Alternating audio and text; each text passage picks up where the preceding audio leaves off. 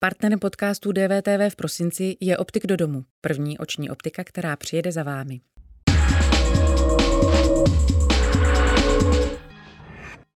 Konečně jsme se dočkali. Vakcína byla schválena. To jsou slova premiéra Andreje Babiše, který se sám chopí funkce vládního zmocněnce pro očkování. Vakcína od firm Pfizer a BioNTech byla dnes doporučena Evropskou lékovou agenturou a dorazí do České republiky 26. prosince. O den později se začne očkovat. První menší dodávky které by mohly dorazit i do České republiky 26. Eh, prosince večer a 27. prosince by jsme začali v České republice očkovat. V Česku v neděli přibylo 3364 potvrzených případů covidu, což je nejvyšší nedělní hodnota za posledních šest víkendů. Čeká nás pravděpodobně vstup do nejtvrdšího, tedy pátého stupně protikoronavirových opatření systému PES. Minister zdravotnictví Blatný vládě navrhne, aby přísnější opatření platila bezprostředně po štědrém dnu, tedy 25. prosince. Rozhodnuto má být definitivně tuto středu. A situace ohledně koronaviru se dále vyhrocuje po celé Evropě. Velká Británie je ode dneška prakticky odstřihnuta od světa kvůli šíření nové mutace koronaviru na jihu Anglie. Česko zastavilo od dnešního poledne veškeré lety z Británie. Na ostrovech uvízli tisíce Čechů. Jak to prožívají ti, kteří se nakonec domů na Vánoce nejspíš nedostanou? Spojíme se do Cambridge se Zdeňkem Posejpalem. O atmosféře v nejdiskutovanější zemi dneška se budeme bavit také s právníkem a profesorem na univerzitě v Cardiffu Jiřím Přibáněm. Může dojít k úplnému uzavření hranic a jak turbulentní epidemický vývoj ovlivní už tak vyhrocená jednání ohledně Brexitu. Jak nebezpečná je nová mutace koronaviru? Je na místě zavírat hranice a bude na ně platit nová vakcína? Zeptáme se virologa Ivana Hirše. Dobrý večer.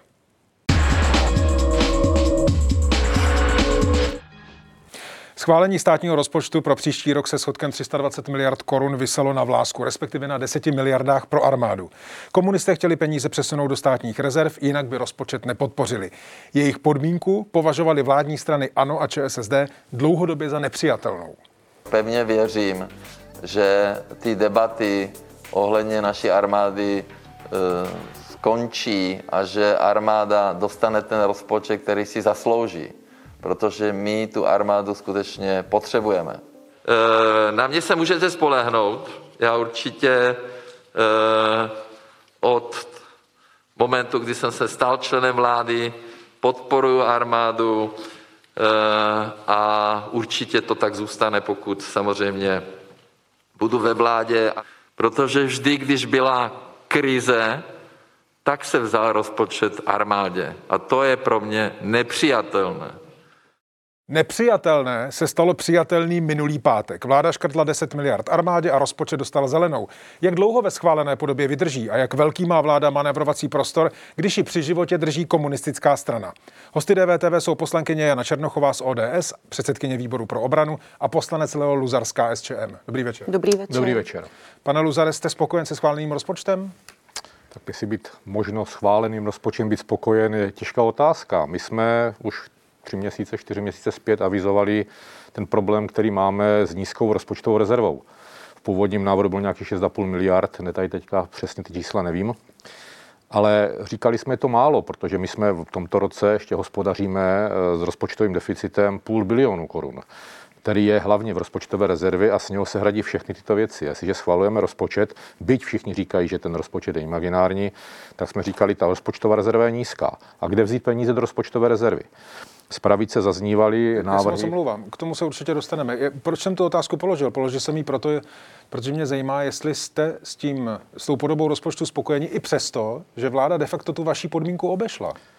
Tak eh, teďka, jestli se bavíme o rozpočtu jako celku, nebo o té naší podmínce. Jestli Zejména o té vaší jako, podmínce. Jestli se bavíme o rozpočtu jako celku, tak samozřejmě spokojený být nemůžeme, protože ten rozpočet je nereálný a bude určitě měněn.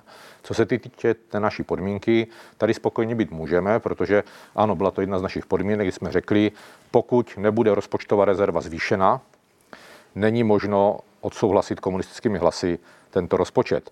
Zvýšení bylo... Ta podmínka nebyla, nebyla obejita? Nebyla obejita. My jsme chtěli tyto peníze do rozpočtové rezervy. Kolegové z pravice obvykle, když dávali změny, chtěli naopak třeba na úkor kanceláře prezidenta republiky krátit rozpočet. My jsme šli do, toho, do té obrany, do ministerstva obrany a jeho rozpočtu, který je v dnešní době mimořádně velký oproti jiným rezortům.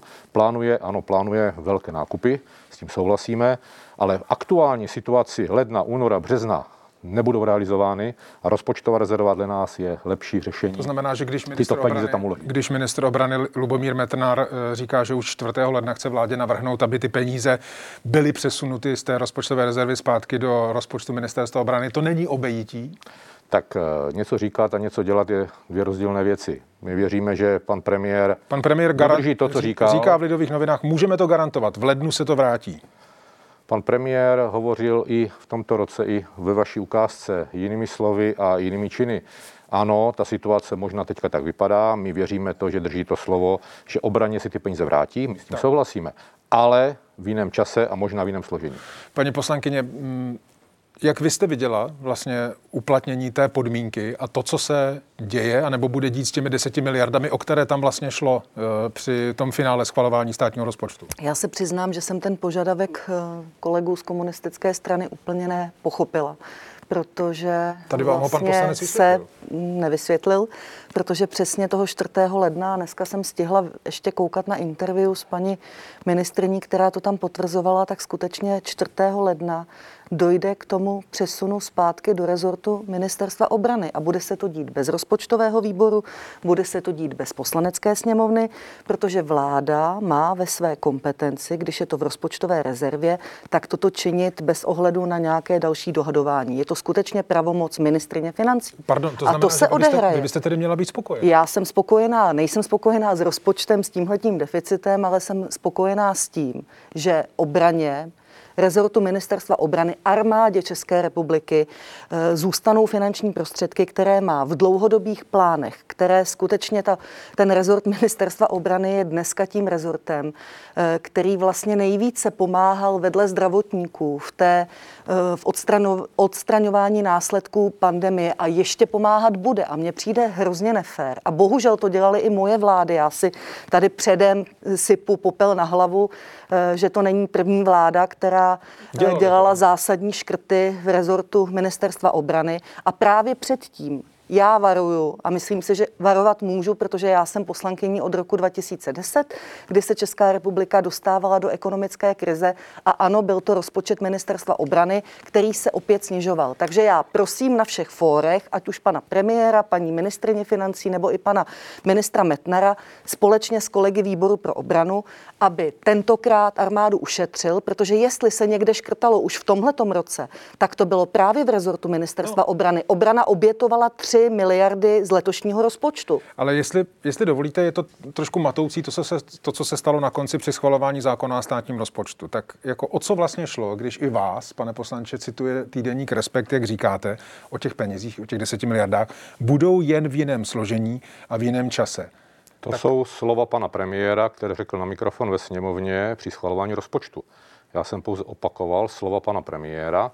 Pokud tyto slova byly míněny vážně, a věřím, že premiér hovoří vážně, tak je z nich třeba vycházet. A jenom pardon, to znamená, těch 10 miliard, které tedy, pokud to všechno jaksi projde, eh, tak eh, budou v rozpočtové rezervě, tak vy, KSČM, prostě věříte, že tam zůstanou, že se prostě armádě nebo rezortu obrany už v tomhle roce nebo v tří, příštím roce zkusme, zkusme hypotetickou otázku. Obraně se vrátí. Já neříkám, že by tento rok, ne, teda příští rok neměli tyto peníze jít do té obrany. Ale tam nemohly být rovnou v rozpočtu. Protože v aktuální situaci obrana tyto peníze nepotřebuje a jsou tu potřebnější. A to není pravda, jsou potřebuje. tu potřebnější výdaje, které ta, ten stát bude muset řešit. A jestliže má v rozpočtové rezervě nějakých 6 miliard a přijde výdaje vyšší, prostě bude mít problém a bude zase šahat do půjček a dalších záležitostí tak. vpisování dluhopisu. Paní a to se nám příliš nelíbí. Paní poslankyně, proč si myslíte, že je potřebujete? teorii.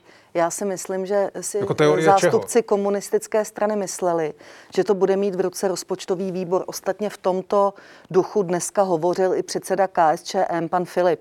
A vlastně až ex post zjistili, že to je jinak, že to nerozhoduje rozpočtový výbor, že si to rozhoduje sama paní ministrině a teď možná jsou překvapení. Jako jinými slovy říkáte, že komunistická strana Čecha Moravy se, jako její poslanci se zmílili? No tak ten rozhovor pana Filipa, vládě se posílená rezerva bude hodit, eh, finanční poslanče, tak? prostředky eh, zůstanou, My, eh, eh, bude o změně těchto finančních prostředků rozhodovat rozpočtový výbor, kde poslanci komunistické strany tyto změny nepodpoří, tak já nevím, tak prostě Tak, předseda strany mluví jinak než kolega. Nějaké, poslanče. jsou nějaké rozpočtové pravidla, které hovoří o desetině výše rozpočtu a tak dále, ale toto nechci zavádět, protože samozřejmě základ pro nás byl a je slovo pana premiéra. Pan premiér s náma hovořil, byl na našem klubu, dokonce to zopakoval veřejně, jak se bude postupovat s rozpočtem. My jsme jasně jako klub deklarovali panu premiérovi, že my nejsme pro, aby se armádě vzali všechny prostředky, aby se nevrátili. Ale my chceme rozložit ty prostředky tak, aby ta rozpočtová rezerva na začátku roku byla vytvořena a nám se může stát, že přijdou mimořádné výdaje, budeme chtít koupit více vakcín. A p- co vám Nemáme slíbil ty peníze Andrej na to. Babiš? Co vám jako z očí do očí tedy slíbil na jednání klubu? Přesně to, co řekl na jednání sněmovny, to znamená, že ty peníze se armádě vrátí, ale v jiném složení a v jiném čase. A s to- tím jsme my A souhlasili. jenom, eh, co se pod tím, jako co pod tím Tak. like může chápat? Laik pod tím může chápat, že rozpočet bude měněn. Bude měněn nejpozději asi v prvním kvartále, čili březen, duben se bude měnit, No, protože se mě- tento rozpočet aktuálně je nereálný. To Rozpočet se může měnit, na víme. a druhou může stranu... se měnit i v oblasti jak... armády. A jakým způsobem tedy, jako to znamená, že prostě i přesto, že těch 10 miliard teď bude přesunuto do rozpočtové rezervy, takže až se změní zákon o rozpočtu, tak se tam prostě najdou peníze, které se přesunou k obraně. Tak samozřejmě ten rozpočet má obrovský deficit momentálně. Bude do něho zapo- zakomponován možná balíček, ještě nevíme, zítra se o něm Ten bude daňový. rozhodovat, daňový balíček. A uvidíme, jak bude vypadat ten rozpočet v rámci návrhu, co půjde z ministerstva financí do parlamentu. Já osobně Máte to slíbeno, vnímám pardon, jako pane problém. poslanče, máte slíbeno, tedy Andrejem Babišem, nějaký jako přesný postup a přesnou částku, jako jaké peníze obraně potom půjdou? Tady toto je věcí vlády. My opravdu nám nejde o to, jestli armádě vzít na truc peníze. Nám jde o to, aby se posílila rozpočtová rezerva, protože vnímáme ty výdaje státu, které teďka přijdou, v těchto okamžicích přichází jako závažnější než momentálně někdy na jaro, na podzim nakupované houfnice nebo vrtulníky. Pardon, paní poslankyně, vy jste tak. říkala, že armáda nebo rezort obrany ty peníze teď potřebuje. Potřebuje je nezbytně? Potřebuje je nezbytně, protože nemůžete vypsat výběrové řízení bez toho, aniž byste měl rozpočtové krytí. To znamená, když v rozpočtu Ministerstva obrany v tuto chvíli je na investice počítáno 25 miliard korun a 15 miliard korun už je pod smlouvami, ať už rámcovými, nebo jsou už to vysoutěžené akvizice, které už běží a jsou smluvně ujednány a byly by pod sankcemi, tak vám tam vlastně zůstává těch 10 miliard, které tam ale teďka nezůstaly, protože je sebrali komunisté. A vy vlastně Tak nemůžete ani třeba komunisté. nemůžete ani rámcové smlouvy čerpat na maximum. Takže vlastně pozastavíte výstroj, výcvik, nákup e, různých prostě e, Jako věcí, v momentě, kdy začne fungovat zákon o státním rozpočtu na rok potřebuje. 21, tak se tohle podle vašeho názoru stane armádě? U něčeho ano, tam, kde vlastně ty věci jsou už zasmluvněny, ty poběží dál. Ale jak jsem řekla, 25 miliard, 15 už si můžete rovnou škrtnout, protože ty už jsou použité, 10 škrtli komunisté a vy tam máte nulu. Vy tam máte nulu na nové projekty. Pane poslanče, a vy bude- ty bude projekty tak? nemůžete soutěžit dřív, hlavou. než máte krytí finanční v rozpočtu. Já si myslím, že To by bylo porušení to rozpočtové by byl kázně. ideální stav, který tady kolegyně nastoluje, jak To by armáda měla s rozpočtem hospodařit. Podívejme se na rozpočet minulého roku, tohoto roku, jak hospodařila armáda. Měla nasmlouvané, měla jasné představy a přesto neplnila. Přesto vracela do rozpočtu peníze, které nestačila utratit. Proč to bylo? Kolik no, za protože- letošek vrátí do rozpočtu? tak ještě furt má deficit 2 miliardy, teda bude vracet asi 2 miliardy neutracené. Z poslední útraty, která proběhla těsně před hlasováním rozpočtu, taky se musíme ptát, jestli náhodou nevyplatili zálohy, aniž by ještě měli protiplnění, aby jakože utratili. Je to problém. V průběhu roku vraceli, myslím, 5 miliard korun neutracených ze svého původního rozpočtu, který měli. Čili já nevěřím tomu, že armáda, jak jste říkal správně, prvním lednem nebo čtvrtým lednem, jak se hovořilo o té úpravě, bude tyto peníze potřebovat. Ano, bude potřebovat možná v březnu, v dubnu. Já si myslím osobně spíše v září, v říjnu. Máme problémy s dodavateli. Ne. Tady technologií, které Pane máme, kolego, které máme objednány a chceme do nich jít.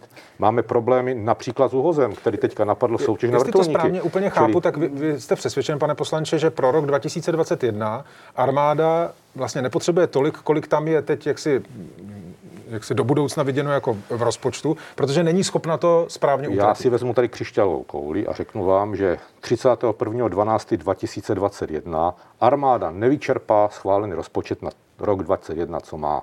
Máte taky křišťálovou vrátí. kouli, paní poslankyně? Ne, já se snažím držet čísel a musím říct, že výrazným způsobem se hospodaření rezortu ministerstva obrany zlepšilo a neměla bych to možná říkat, protože jsem opoziční poslankyně, ale za pana Metnara. Já pamatuju pana ministra Stropnického, kterému tam zbývaly 6 nebo 7 miliard. Ano, on předplácel gripeny, uh-huh. aby eh, si eh, vylepšil ten, eh, ty výsledky toho hospodaření na konci roku. Tohle to rezort ministerstva obrany současný nedělá.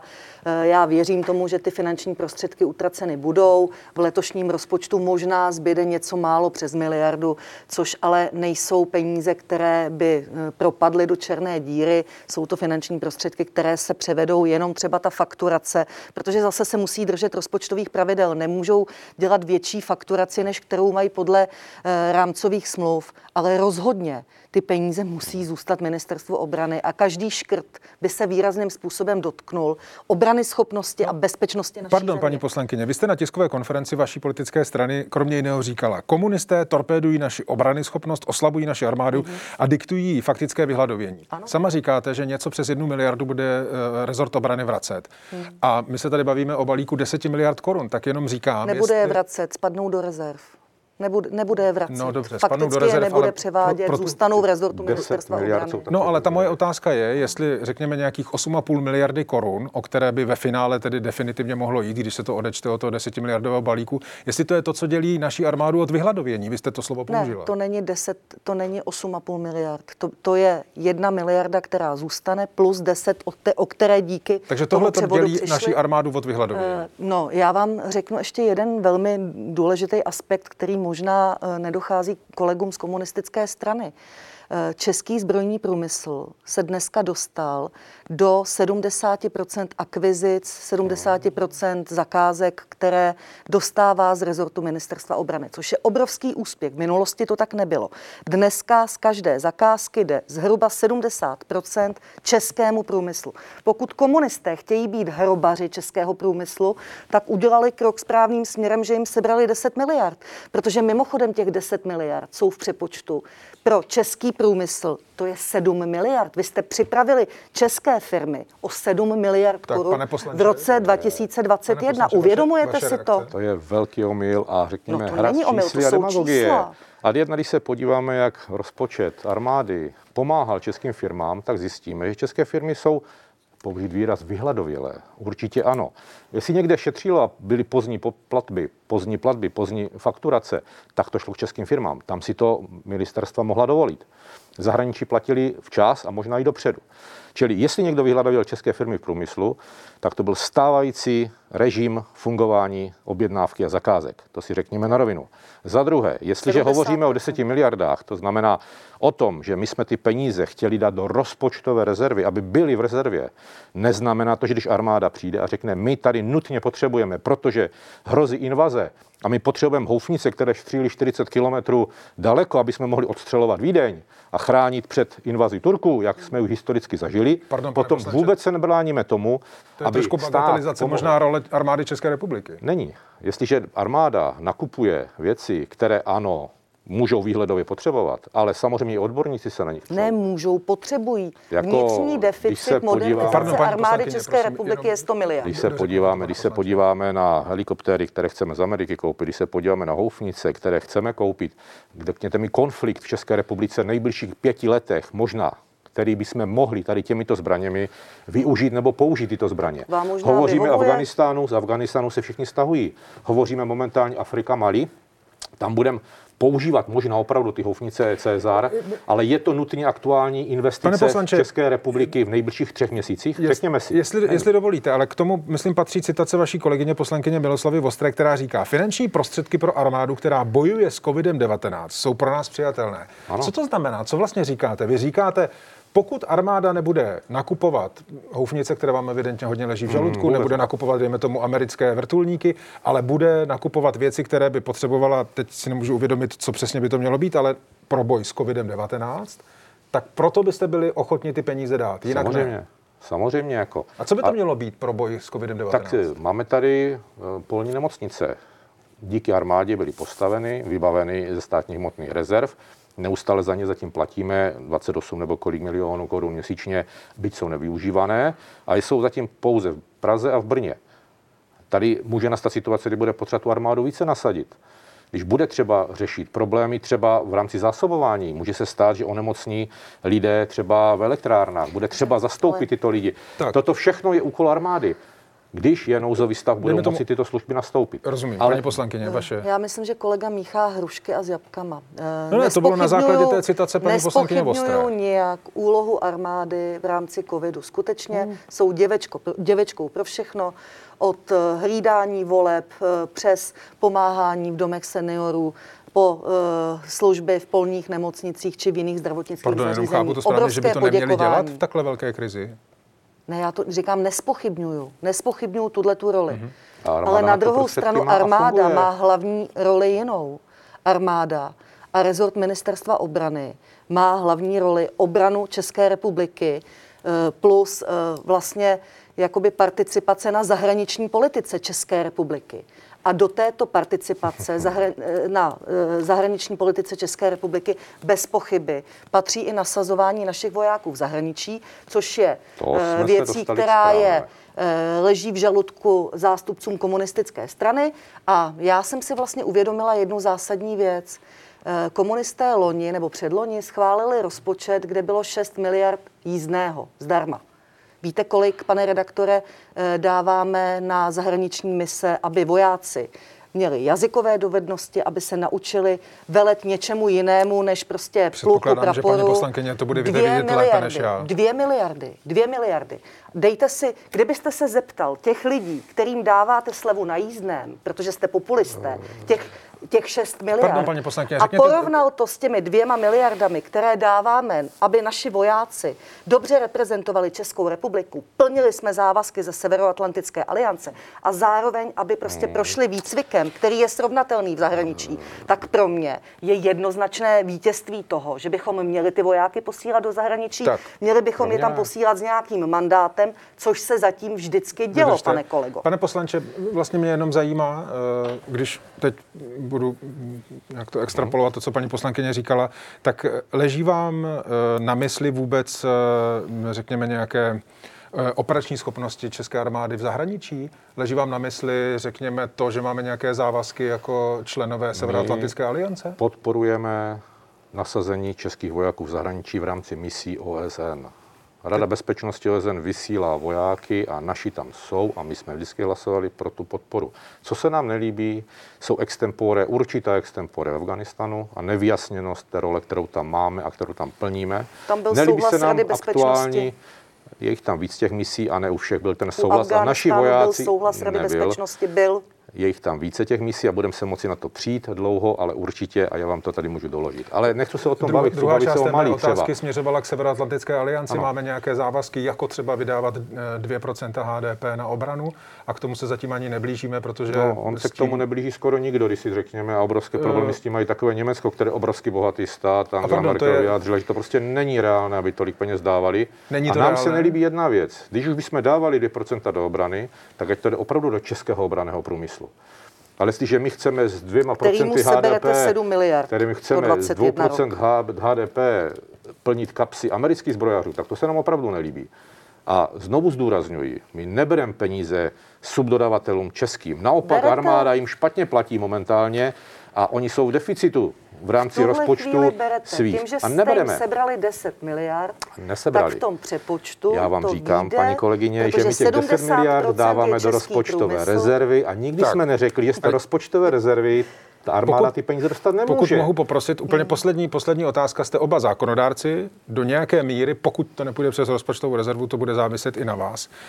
Jaký bude rozpočet obrany na rok 2021?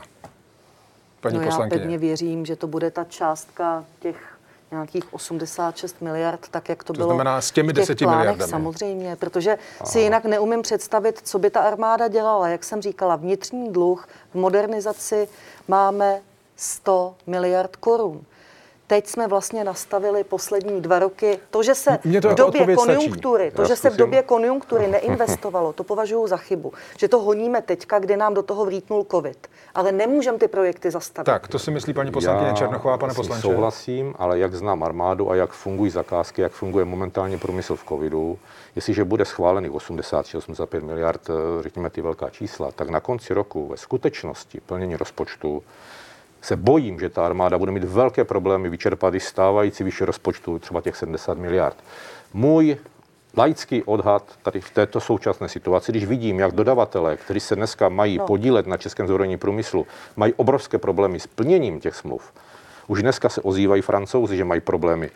Ale pokud že se nebudou to stane, budete dodávat. za to moc vy, protože Nebudem, jste jim sebrali pardon, 10 paní poslankyně. miliard a oni nemohli Omyl. vypsat se řízení. ještě, pane se poslanče, schválí rozpočet, vaše že to odpověď, chtějí. vaše odpověď je jaká? Těch 86 miliard? Čili oni neutratí, armáda nestihne utratit těch 86 miliard. Protože jim Schválený sebrali rozpočet 10 bude. miliard a nemůžou Ale soutěžit. omyl, Nemůžou omyl, vypsat ale výběrová můžou a řízení. mají je vypsané už dávno, už z minulého roku. Pardon, paní poslankyně, pane poslanče, evid- evidentně 4. ledna, anebo o něco později budeme o něco chytřejší. Doufejme. Eh, Doufejme, že 10 miliard se vrátí. Děkuji vám za rozhovor. My děkujeme. Díky Naschledanou. za pozvání.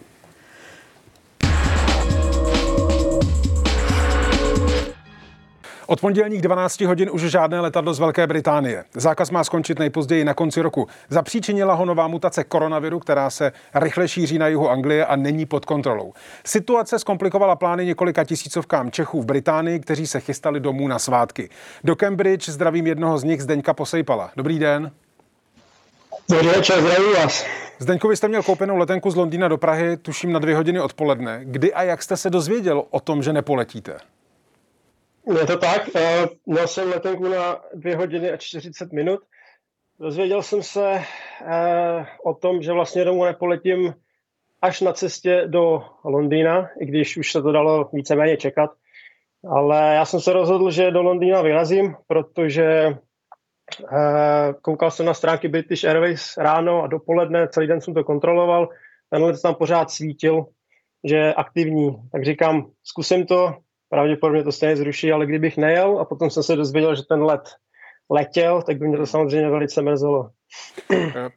Dokážete mi nějakým způsobem popsat eh, teď tu situaci ve Velké Británii? Jestli tohle, co jste mi teď popsal, vlastně trápí jenom lidi, kterých se to bezprostředně týká, jako je prostě například skupina Čechů nebo jiných národností v Británii, nebo jestli tím více žijí i samotní Britové? No já jsem uh, včera nebo během víkendu jsem zaznamenal uh, velký odliv lidí, Londýňanů, kteří prchali na sever, potom vlastně, co bylo oznámeno na uh, čtvrtý stupeň toho jejich systému tady, stupňového. A, takže rozhodně nejsem jediný a myslím si, že spoustu lidí, spoustu lidí prchalo z Londýna na sever, kde ta situace je o něco, o něco lepší. Máte nějakou možnost, eh, kdybyste se opravdu hodně chtěl teď dostat do Česka, to znamená domů, tak eh, udělat to nějakým způsobem? To znamená ne třeba přímým letem mezi Londýnem a Prahou, ale někudy jinudy?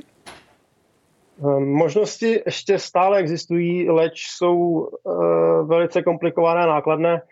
Existují lety, dá se dostat přes Španělsko, co jsem koukal, dá se letět do Madridu, z Madridu uh, do Itálie, z Itálie do Prahy, dá se letět i přes Katar, Dubaj a tak dále, že to jsou mm, desetitisícové letenky. Dá se, dá se dostat. Kdo se opravdu chce a může si to dovolit uh, dát takovou částku, tak do Prahy se lze dostat. Jaký to je vlastně pocit? Nevím, jestli jste byl na jaře tady, tady v Česku.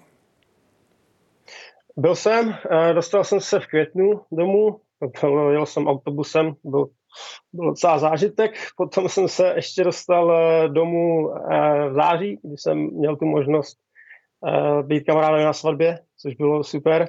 Mhm. A, eh, takže jsem vděčný za tu možnost dostat se letos domů, aspoň, aspoň na nějaký omezený čas. Bohužel Vánoce, Vánoce budu trávit pravděpodobně tady. A člověk musí brát to, co je. Ne, to chápu. Eh, Chci se vlastně zeptat na to, jaký to je pocit být v zemi, která sice ona sama, myslím tím Velká Británie, nezavřela hranice, ale vzhledem k tomu, jaká omezení přijímají ostatní státy, včetně Česka, tak je to jako kdybyste seděl v zemi se zavřenými hranicemi. Tak na ten pocit se ptám, jaké to je. No, pocit to příjemný není. Já bych to přirovnal k tomu, jak být, uh, to je jaký trošku Alcatraz. Jo? E, a Británie je prostě odříznutá od zbytku kontinentální Evropy. Ještě mi to připomíná, když Bane Batmanovi odříznul Gotham od, od všeho, od okolního světa. Takže situace to rozhodně příjemná není, nicméně nic s tím, nic s tím jako nenadělám já. Takže... Vy jste eh, s tím smířený, že se prostě letos už domů nepodíváte, nebo to ještě budete přece jenom zkoušet nějakými jinými cestami? No, já jsem na tím ještě úplně hůl nezlomil, eh, teďka se na to sednu, budu ještě, budu ještě koukat na nějaké alternativy, ale opravdu už, už jich moc nezbývá. Eh, lodní doprava je omezená, Eurotunel zavřel minimálně na dalších 48 hodin. Co jsem měl možnost vidět, tak ještě i funguje přístav Rotterdam a Bruggy, ale obávám se, že to je taky v řádově v hodinách, maximálně třeba do zítřka, kdy, kdy dojde k úplnému zavření, jako to udělal třeba Dover. Hmm. Nevím, do jaké míry jste v kontaktu s ostatními nebo s dalšími Čechy ve Velké Británii, ale mm, dalo by se popsat nějaká nálada, která mezi, eh, mezi českými krajany v Británii teď převládá po té, co hranice jsou de facto uzavřeny? No já nemůžu, nemůžu úplně, eh, nejsem v kontaktu eh, s velkým počtem tady krajanů, můžu mluvit za spolubydlící, kteří, kteří se rozhodli, že už, už ještě předtím, než tahle nová mutace vůbec se objevila, že teda domů na svátky nepojedou, ať už to bylo kvůli uh, nejasnostem v testech nebo kvůli karanténě, že by museli polovinu dovolené strávit v karanténě. Takže já můžu mluvit jenom za těch pár lidí, co tu se mnou bydlí a ty, ty se rozhodli, že zkrátka domů nepojedou. Hmm. Máte nějaké informace o tom, jak se k té situaci eh, případně hodlá postavit samotný český stát? To znamená, jestli třeba budou vypravovány nějaké repatriační lety? Nebo ocenil byste to? No, já bych to rozhodně ocenil, když by nějaká taková možnost přišla. Nicméně se na to úplně nespolíhám. Nemám teda informace eh, od ministerstva zahraničí, že by něco mělo eh, takového v nejbližší době proběhnout. Takže já, já se směřuju s tím, že zkrátka asi budu trávit svátky Velké Británii. Bude to trošku, trošku jinačí Vánoce než do posud, ale nějak se s tím asi popasu.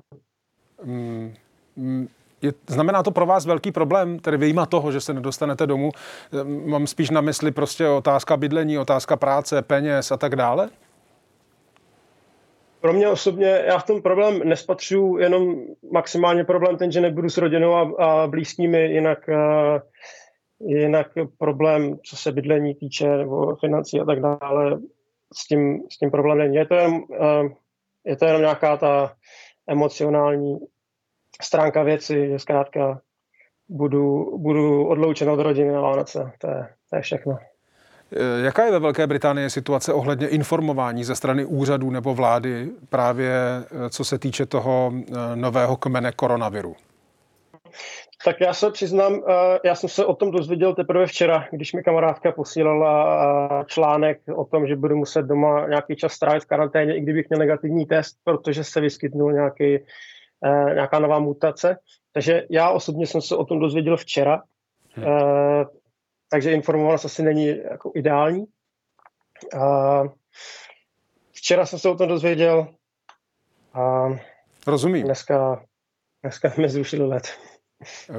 Máte strach? Já nemám strach. Já říkám, že nejhorší smrt je z vyděšení, a takže já, já, se, já se nestrachuji. Tak e, i přesto, co vás potkalo, že evidentně Vánoce a možná i novoroční svátky strávíte na britských ostrovech, tak e, vám přeju hezký nový rok. A díky za rozhovor. Naschledanou. Vám taky, Martina, děkuji za pozvání. Naschledanou.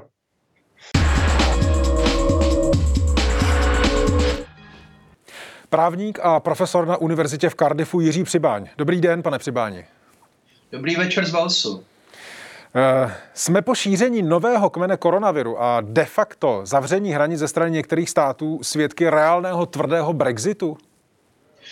Můžeme to tak říct, eh, dokonce tady existuje taková eh, verze, že ten skutečně velmi tvrdý přístup třeba i v Douvru je vlastně formou nátlaku, posledního nátlaku na Británii před tím Brexitem bez dohody ale myslím, že ta situace je celkově složitější, protože tady hraje podstatnou roli pandemie, strach o lidský život a absolutně výjimečná situace ve všech částech Spojeného království.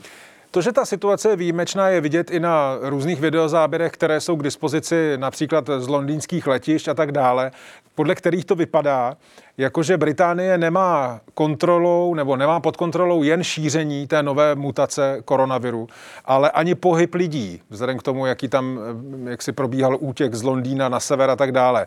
Je to jen záležitost Londýna, anebo je to k vidění i jinde? Eh, tak eh, především Londýna, protože ten, ta nová mutace viru se objevila eh, na jihovýchodě země, kam patří i Londýn, takže to uvedení Londýna jako hlavního desetimilionového města do toho tvrdého lockdownu, jak se říká už i v češtině, vyvolalo pochopitelně paniku a lidé se snažili odjet na poslední chvíli, protože časově to šlo skutečně velice rychle a třeba v tu sobotu eh, my jsme byli eh, na výletě u moře a než jsme se vrátili v 6 hodin, tak eh, to prošlo zprávami a do půlnoci muselo být eh, vše uzavřené a i Wells vlastně zažívá v tyto dny eh, lockdown stejný eh, jako v březnu, takže jak říkala jedna známá, ona šla vyzvednout ještě balíček do obchodu, který si objednala a před, v tu sobotu večer před obchodem stála zoufalá fronta stovek mužů, kteří dělali poslední nákupy před Vánocemi, kdy ještě mohli protože eh, od té, od té neděle ráno je zde skutečně všechno uzavřené. Eh, chápu to správně, že jak, jak si, když už mm, Britové a nejen Britové před něčím utíkají, dejme tomu z toho regionu jihovýchodní, a, eh, jihovýchodní Anglie, tak utíkají spíš před těmi protiepidemickými opatřeními, než před samotným virem? A určitě, e, především utíkali hlavně kvůli tomu, aby stihli se dostat domů na vánoční svátky, protože e, to, co jsme slyšeli před chvílí, tak to je situace, která se týkala i Britů, kteří se chtěli vrátit ať už na sever Anglie, nebo do Skotska, nebo do Walesu, či naopak. Takže tím, jak to eh, eh, vláda na to dala pouze několik hodin vlastně na to rozhodnutí, tak nastala teda ta panika a do těch posledních vlaků se snažili lidé eh, dostat za každou cenu. Čili byla to, nebyla to panika před věrem, byla to snaha dostat, využít těch pár hodin daných k možnostem vycestovat z Londýna směrem domů ke svým bližním. K tomu je možná eh, dobré ocitovat třeba britského ministra zdravotnictví Meta Hancocka, který eh, ty řekněme, hromadné pokusy o eh, jaksi přesun v rámci země nazval nezodpovědnými a mluvil o tom, že by se to cestování na Vánoce z Londýna či dalších rizikových oblastí mělo nějakým způsobem zamezit nebo to zakázat. Tak mě zajímá, jaká atmosféra vlastně v zemi plánuje, protože vy jste to sám říkal, pane Přibáni, že ta opatření byla přijata extrémně rychle. Takže vlastně ani v tomhle turbulentním roce něco takového nebylo takhle rychle přijatého. Tak proto se ptám na tu atmosféru. Skutečně máte zcela pravdu, ta rychlost byla překvapivá a i my jsme zůstali eh, koukat, eh, s jakou rychlostí nejen ta centrální britská vláda, která rozhoduje jenom pro Anglii, protože zdravotnictví je otázkou regionálních vládních pravomocí, mm-hmm. ale i zde ve Walesu v podstatě půl hodiny poté, co vystoupil Boris Johnson, vystoupil první, před, první ministr Walesu Mike Drakeford a vyhlásil ta samá opatření v té samé rychlosti, v tom samém sledu, takže my jsme se těšili, jak se eh, jako rodina sejdeme o vánoční svátky a eh, to, ten, ty plány se zcela eh, rozpadly. A v takové situaci jsou ovšem uh, miliony domácností v této zemi, protože uh, ta uh, rychlost a naka- nakažlivost té nové mutace viru zaskočila všechny a když jsem viděl ty statistiky, tak už jsem se té rychlosti poté nedivil. Uh Jak se vy sám díváte na to, jakým způsobem uh, jednak britská vláda, ale potom i jednotlivé vlády komunikují vůbec tu situaci ohledně nového kmene koronaviru? Jak se jim to daří? Eh, pokud jde o ten nový kmen koronaviru, tak tady ta eh, reakce byla překvapivě schodná, rychlá a restriktivní eh, u všech těch regionálních vlád i centrální londýnské vlády. Ale vy se ptáte určitě proto, protože od toho března byla, byly výrazné rozdíly mezi tím anglickým přístupem a přístupem ve Skotsku nebo ve Walesu, kde ano. ten přístup byl restriktivnější, opatrný opatrnější, i rozvolňování bylo opatrnější podstatně a e, tak e, právě ta, ta nová mutace viru e, tím, jak je agresivní, tak vlastně přiměla všechny ty vlády, dokonce i relaxovaného Borise Johnsona, který byl v té první fázi březnu, přinutila jednat rychle, rázně a restriktivně. No a když eh, se podíváme zejména na pobřeží Velké Británie nebo vůbec na hranice, ať už ty virtuální nebo, nebo skutečné s ostatními státy, tak eh, od pondělní půlnoci je uzavřena vlastně na 48 hodin Francie pro osobní nákladní dopravu z Velké Británie. V reakci na zákaz francouzské vlády se od půlnoci uzavřel britský přístav Dover, to jste zmiňoval pro cesty z Británie. Před půlnocí se zavřel na britské straně i terminál Eurotunelu ve Folkestonu eh, pro osobní a nákladní dopravu do Calais. Jak se tahle uzávěra ve Velké Británii projeví? Eh, zatím eh, nějak výrazně, protože eh, je to opatření rychlé a všeobecně se míní, že pouze dočasné. Tato vlastně fakticky blokáda, ale zcela srozumitelná blokáda Británie, aby se zamezilo šíření toho viru, jenže ono už je s největší pravděpodobností pozdě.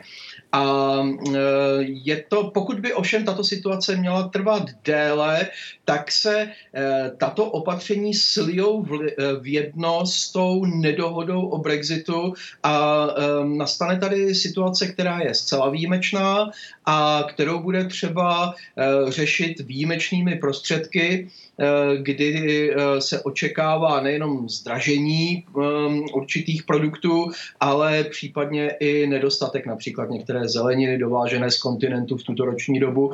A eh, tam potom bude situace složitější o to, že půjde o souběh Brexitu bez dohody a koronavirových opatření, ale nezapomínejme na jednu věc. My se od samého začátku zde bavíme o času, časové souslednosti a už dnes ministři nejenom centrální, ale i regionálních vlád hovoří o tom, že tato velmi přísná opatření budou s nejvyšší pravděpodobností ještě zpřísněná a že potrvají dlouhé týdny, neli měsíce, dokud eh, nebude vakcína a populace eh, proočkovaná. No a to v tom případě znamená, že ať už bude nějaká, nějaká podoba, myslím, jaksi měkčího Brexitu přijatá, nebo to bude ten tvrdý Brexit bez dohody, takže tak jako tak se vlastně tato protikoronavirová opatření, uzavírání hranic, přístavů, eurotunelu a tak dále, budou s tím začátkem roku 2021 slívat. Takže by mě zajímalo, co vlastně na tuhle velice komplikovanou situaci, vy sám jste to popisoval, říká například unijní anebo samotné britské právo, podle vlastně jakých guidelines se vůbec dál pojede. No, obchodovat, bude-li se obchodovat kvůli, eh, kvůli koronavirové krizi, eh, tak eh, se bude obchodovat podle pravidel Světové obchodní organizace. Ehm, myslím, že tady skutečně i evropští vyjednavači zcela podcenili odhodlání části vlády britské k tomu zcela se odstřihnout od Evropské unie, právě se odstřihnout od jakéhokoliv vlivu evropského práva a e, zařídit e, budoucí vztahy mezi Británií a Evropskou unii na základě těch nejobecnějších dohod, které umožňují tarify, e, které umožňují e, různá cla. A e, to je něco, co samozřejmě poškodí e, Británii krátkodobě, ale zrovna tak poškodí i Evropskou unii. Jak to bude eh, dlouhodobě, eh, ta, ty vztahy mezi Británií a Evropskou unii už jsou dnes poškozené tím, že ani jedna ze stran nebyly schopné se dohodnout na přijatelném kompromisu. A jestliže vše vázne na rybolovu, který tvoří směšných 0,1% hrubého domácího produktu Británie, ale má velkou symbolickou hodnotu jako pro ostrovní zemi, pro Spojené království, tak jestliže tyto problémy eh, nedokážou ty obě strany vyřešit konstruktivním kompromisem. Svědčí to uh, o, špatn- o nedostatku dobré vůle a to je v jakýchkoliv mezinárodních vztazích špatné. Sám jste to popisoval, eh, že tím, tou nejvýraznější vlastně kritickou částí těch jednání mezi Velkou Británií a Evropskou unii je právě rybolov, byť tvoří tak malou součást těch vzájemných vztahů. Mluvilo se dokonce prostě o případné účasti královského námořnictva na hlídání prostě jaksi majetku těch, těch eh, výsostných britských vod. To ale vlastně v tom momentě, kdy to popisujete jako, jako absolutní nechuť k dohodě nebo neschopnost se dohodnout, tak to nakonec účast prostě e, fregat královského námořnictva, to nemusí být tak bláznivý nápad. E, to byla symbolická akce. E, akce, která byla zbytečná, protože eh, těžko si dokážeme představit, že by fregaty ehm, eh, královského loďstva potopily francouzské eh, rybáře, které, kteří by vpluli do výsostných vod, ale také to vypovídá o tom, jak citlivá to je otázka a kdybych tady to dodal um, nějakou osobní zkušeností, my čekáme zítra uh, dodávku um, ryby na štědrovečerní tabuli od našeho uh, rybáře a ten, když tady byl loni, když nám tu samou rybu dával, tak říkal, zaplať pámbu, že už je Brexit, protože to, co dokáží španělští a francouzští rybáři vylovit a dát na trh, to je hamba. Takže ono to má, já to neříkám, jestli, že to je, jestli je to pravda nebo ne, ale jak silně symbolicky je eh, toto zaryté v mysli eh, obyčejných občanů této země a e, proto Boris Johnson, pokud lpí na tom, tak on na tom lpí ne pro nějaký rozmar, e, ale právě pro tu důležitost pro obyčejné lidi. Takže nepodceňovat tuto e, politiku symbolů, která může skutečně, na které může stroskotat vzájemně výhodné uspořádání budoucích vztahů mezi Británií a Evropou. No, od ledna za určitých okolností, ale zatím to tak vypadá, že to tak opravdu bude, by se Velká Británie už neměla řídit unijním právem. Její obchodní a další vztahy s Evropskou unii by se měly měnit. Ovšem například skotská premiérka v neděli vyzvala vládu, aby vyjednala prodloužení přechodného období s Evropskou unii a to i vzhledem k té nové situaci s tím novým koronavirovým kmenem. Eh, zajímalo by mě, jestli si myslíte, že je to realistické vlastně to období protáhnout a jestli by to vůbec k něčemu bylo. Vůbec to není reálné. Eh, Nikola Sturgeonová je eh, jako eh, předsedkyně skotské nacionální strany samozřejmě má svůj politický zájem, protože Skotsko je tradičně proevropské, dopadlo to tak i Brexit, dopadlo tak i Brexitové referendum a Skotové, její vláda, její strana má ambice nezávislosti a právě na tom staví. Ale myslím si, že v této souvislosti například i mm, mm, eh, primátor města Londýna Sadiq Khan vyzval eh, úplně stejnými slovy jako skotská premiérka eh, k dalšímu prodloužení. Mnohem důležitější než hlas skotské premiérky nebo mm, primátora Londýna ovšem byl hlas opozice, a Keir Starmer si velmi dobře uvědomuje, jak strašně moc Labouristé prohláli loni volby právě kvůli ambivalentnímu vztahu k eh, Brexitu a hmm. proto on jasně řekl, že klíčem nebo že prioritou laboristické strany je dohoda, ale že už dále nelze prodlužovat ten neurčitý, neujasněný vztah a situaci a proto je třeba pokročit dál. Což je velmi významný posun vůbec v chování opozice, která se celou tu dobu během jak tedy té pandemie, tak eh, i eh, brexitových vyjednávání snaží eh, postupovat velmi opatrně právě proto, aby již dále nestrácela své tradiční voliče a současně působila po tom období pod vedením Jeremy Corbyna najednou jako důvěryhodná státotvorná strana. I přes eh, názor laboristů je asi dost obtížné vlastně teď říct, eh, co se vlastně bude dít 1. Eh, ledna 2021. Naprosto, to skutečně neví nikdo.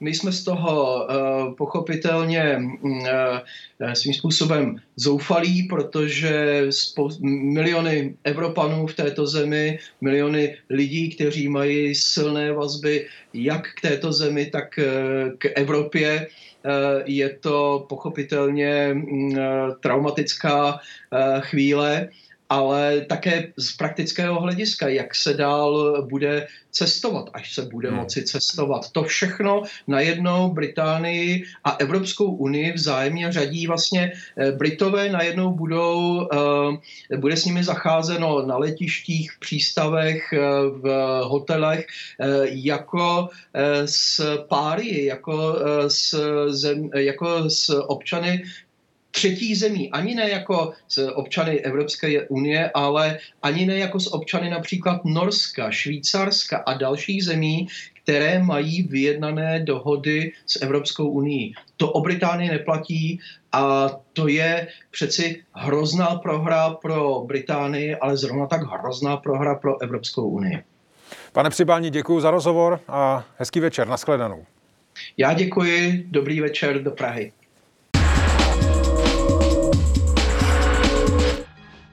Evropa, ale třeba také Kanada, Izrael nebo Saudská Arábie se uzavírají vůči příletům a příjezdům z Velké Británie a mnohé další země celého světa se k tomu chystají. Hranice státy zavírají kvůli šíření nové mutace koronaviru na jihu Anglie. Hostem DVTV je virolog Ivan Hirsch. Dobrý den, pane profesore. Dobrý den, děkuji za pozvání. Není vůbec zač. Stane se z jihu Anglie druhý Wuhan?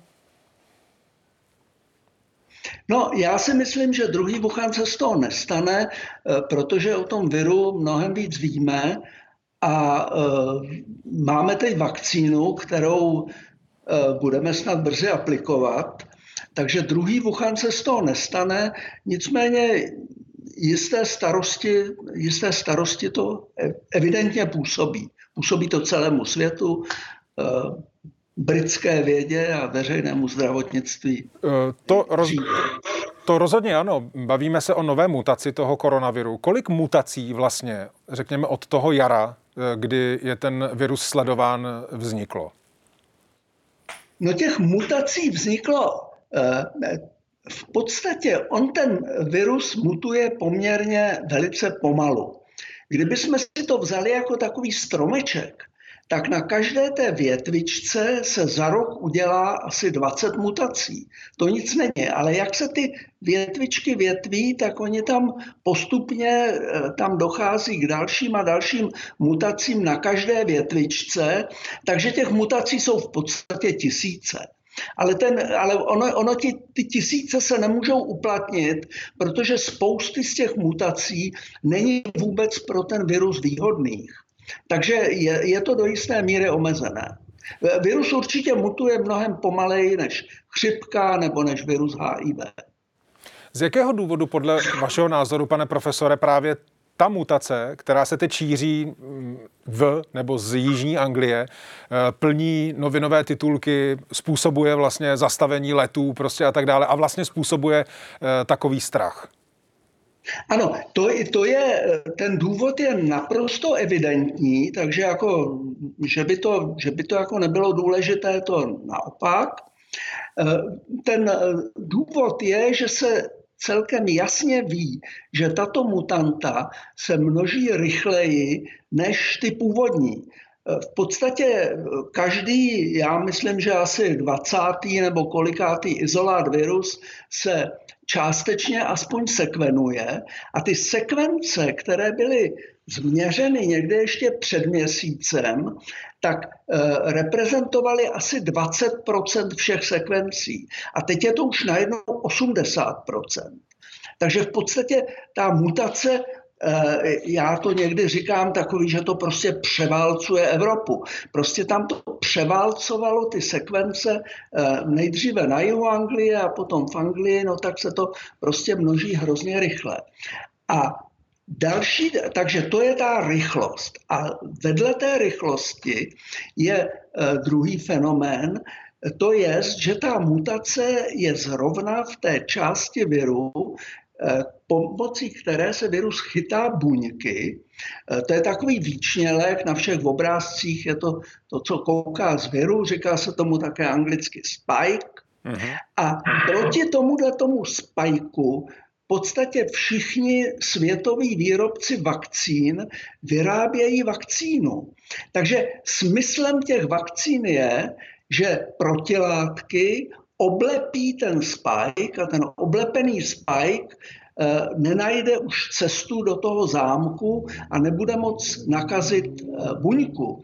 No a teď je eh, značná obava z toho, že když se v tom spajku něco změní, tak by ty protilátky tuhle mutantu nemuseli najít a tím pádem by to nezalepili a tím pádem by se ten virus dostával dovnitř do buňky.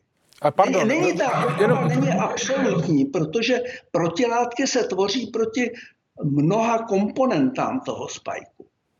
A když říkáte, že je taková obava, tak eh, co to znamená? Že opravdu právě tato mutace toho koronaviru může být potenciálně nebezpečnější nejen kvůli svému šíření, ale kvůli tomu, že by vůči ní ty současnosti vyráběné vakcíny nemusely být funkční? V podstatě ano. Eh, ona ta, v té vaší otázce byla taková podotázka. No tak to, že je asi, že se šíří rychleji, to už víme. A to je, to je velmi nebezpečné, i když ona to vlastně nespůsobuje eh, větší nemoc. Ty lidé, kteří jsou tím nakaženi, tak mají ty jsou stejně nemocní, jenomže ono to zase povede k tomu, že, že ta epidemiologická křivka bude narůstat a že to bude ohrožovat veřejné zdravotnictví a že to bude ohrožovat eh, ty různé rizikové skupiny. Tak to je jedna věc. Ale ta druhá věc je, eh, že by to eh, ty protilátky, že by to protilátky vytvořené těmi vakcínami nemuseli najít. Tady je jedna vlastně velice taková, já bych řekl, pozitivní věc. Eh, ta eh, firma BioNTech, BioNTech Pfizer udělala velmi nedávno studii, kterou publikovali v Nature, takže v takovém velice renomovaném časopise, a tam zkoušeli asi 20 různých mutací toho spajku a protilátky, které vytvořila ta vakcína, tak v podstatě neutralizovali úplně všechny. A neutralizovali v podstatě úplně všechny stejným způsobem. A tahle ta mutace je zrovna velice, ta, ta nová mutace je velice blízko jedné mutace, která byla v této studii testována. Jestli dovolíte, pane profesore, pustím vám britského premiéra Borise Johnsona, který mluvil právě o tom, jak je ta nová mutace viru šiřitelná. There's no evidence that it causes more severe illness or higher mortality, but it does appear to be passed on significantly more easily. NervTag's early analysis suggests the new variant could increase the R by 0.4 or more And although there's considerable uncertainty, it may be up to 70% more transmissible than the old variant, the original version of the disease. Když hodně schrnu to, co Boris Johnson říkal, tak říkal, že ta nová mutace by mohla být až o 70%, nebo byla, mohla by být schopná se až o 70% více šířit. Ehm, Vy jste to popisoval, že by to mohlo být opět nebezpečné pro zdravotní systém, pro lajka. To vypadá jako velice vysoká hodnota, že by opravdu mohlo být zasahováno výrazně větší množství lidí daleko snadněji. Není to tak? Ano, ano, je to přesně tak.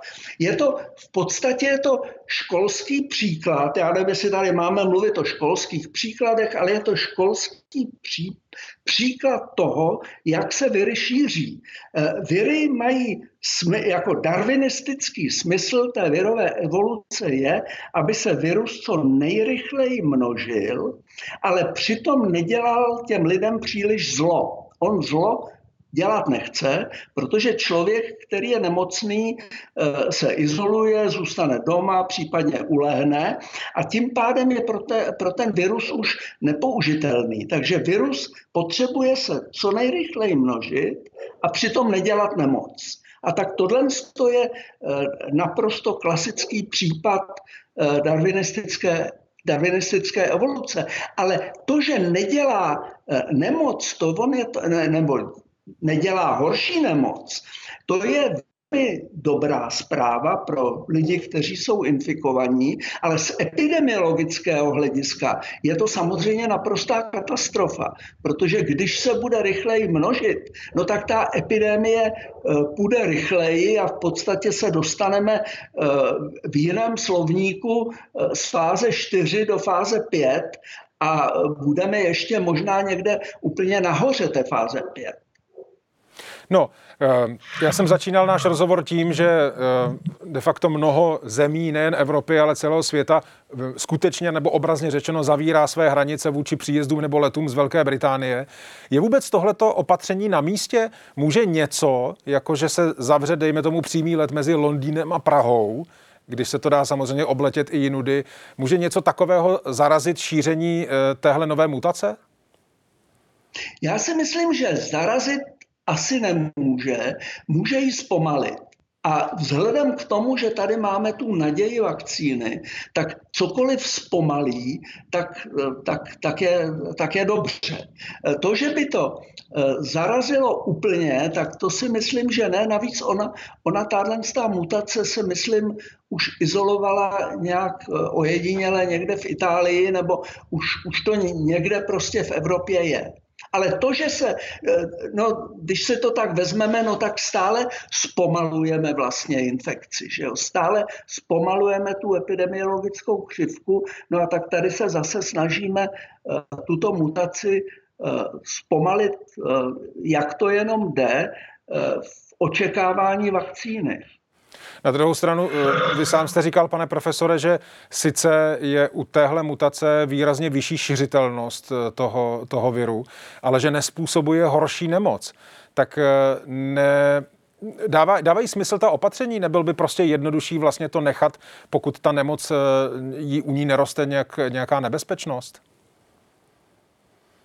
To já si myslím, že to je to, to takhle jako takhle normálně nebo v Evropě se takhle neuvažuje. Tohle by bylo takové uh, uvažování, dobře, tak, tak celou tu epidemii necháme běžet, jak, jak je a ať si běží rychle, ono, ono to nějak dopadne. Uh, to, to, že nespůsobuje nemoc, je v podstatě, nebo nespůsobuje horší nemoc, je samozřejmě velice pozitivní, ale to, že se šíří rychleji, no tak to prostě zvýší epidemiologickou křivku a dostaneme se přesně tam, kde nechceme být. To je k tomu, že, eh, že, budeme, že se bude muset opět všechno třeba zavřít, bude muset dojít k nějakému lockdownu a eh, ke všem těm Ehm, společensky velice nežádoucím jevům. Dlužno podotknout, že s největší pravděpodobností se těsně po štědrém dnu eh, v České republice do tohohle stavu dostaneme, ale to ještě uvidíme ano. podle rozhodnutí ministra ano. zdravotnictví.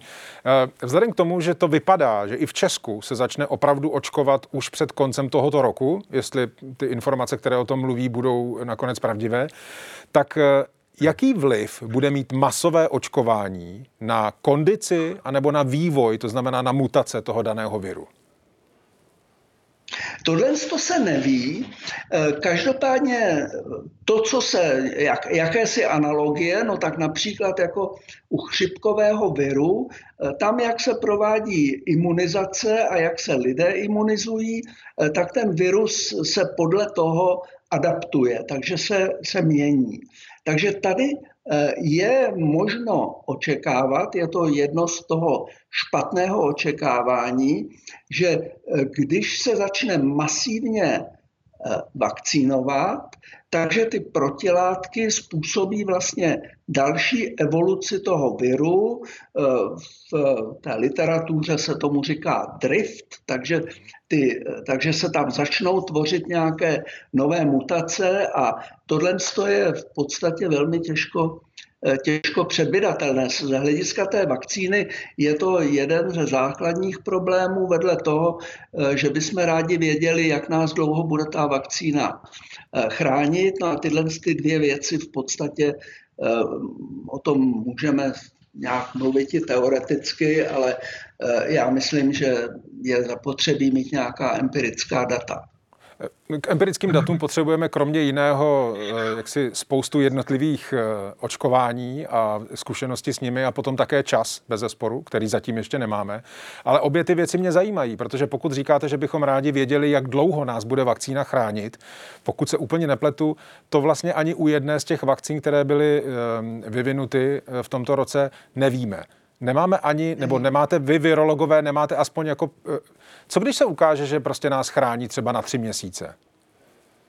Eh, to by bylo v podstatě velmi špatné. To, co virologové vědí, je, že eh, tak, jak se teď lépe testuje v celosvětovém měřítku, tak se vlastně zjišťuje, že u mnoha lidí dochází k opakované infekci. Že člověk prodělá infekci a pak eh, za měsíc nebo za tři měsíce eh, se mu ta infekce vrátí.